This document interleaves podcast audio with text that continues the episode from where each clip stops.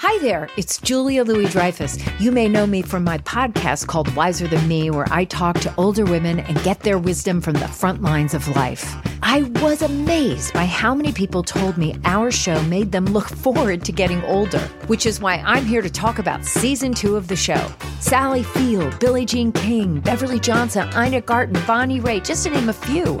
All hail old women. Wiser Than Me season two is out now from Lemonada Media.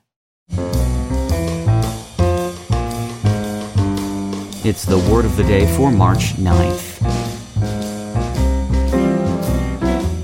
Brought to you by Merriam-Webster.com, the popular dictionary site delivering authoritative definitions, rich, helpful usage content, and dynamic features for language lovers and language learners alike. Today's word is ominous, spelled O M I N O U S.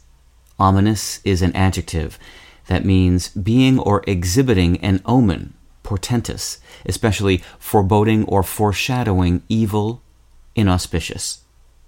Here's the word used in a sentence from the Washington Post by Pamela Constable. An ominous week long standoff between the government and its rogue first vice president is dominating talk of the edgy Afghan capital.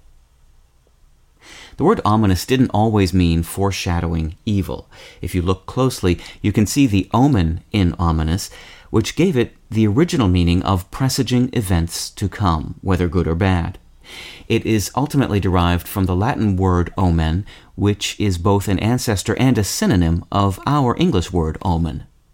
Today, however, ominous tends to suggest a menacing or threatening aspect. Its synonyms portentous and fateful are used similarly, but ominous is the most menacing of the three. It implies an alarming character that foreshadows evil or disaster. Portentous suggests being frighteningly big or impressive, but seldom gives a definite forewarning of calamity. Fateful implies that something is of momentous or decisive importance. With your word of the day, I'm Peter Sokolowski.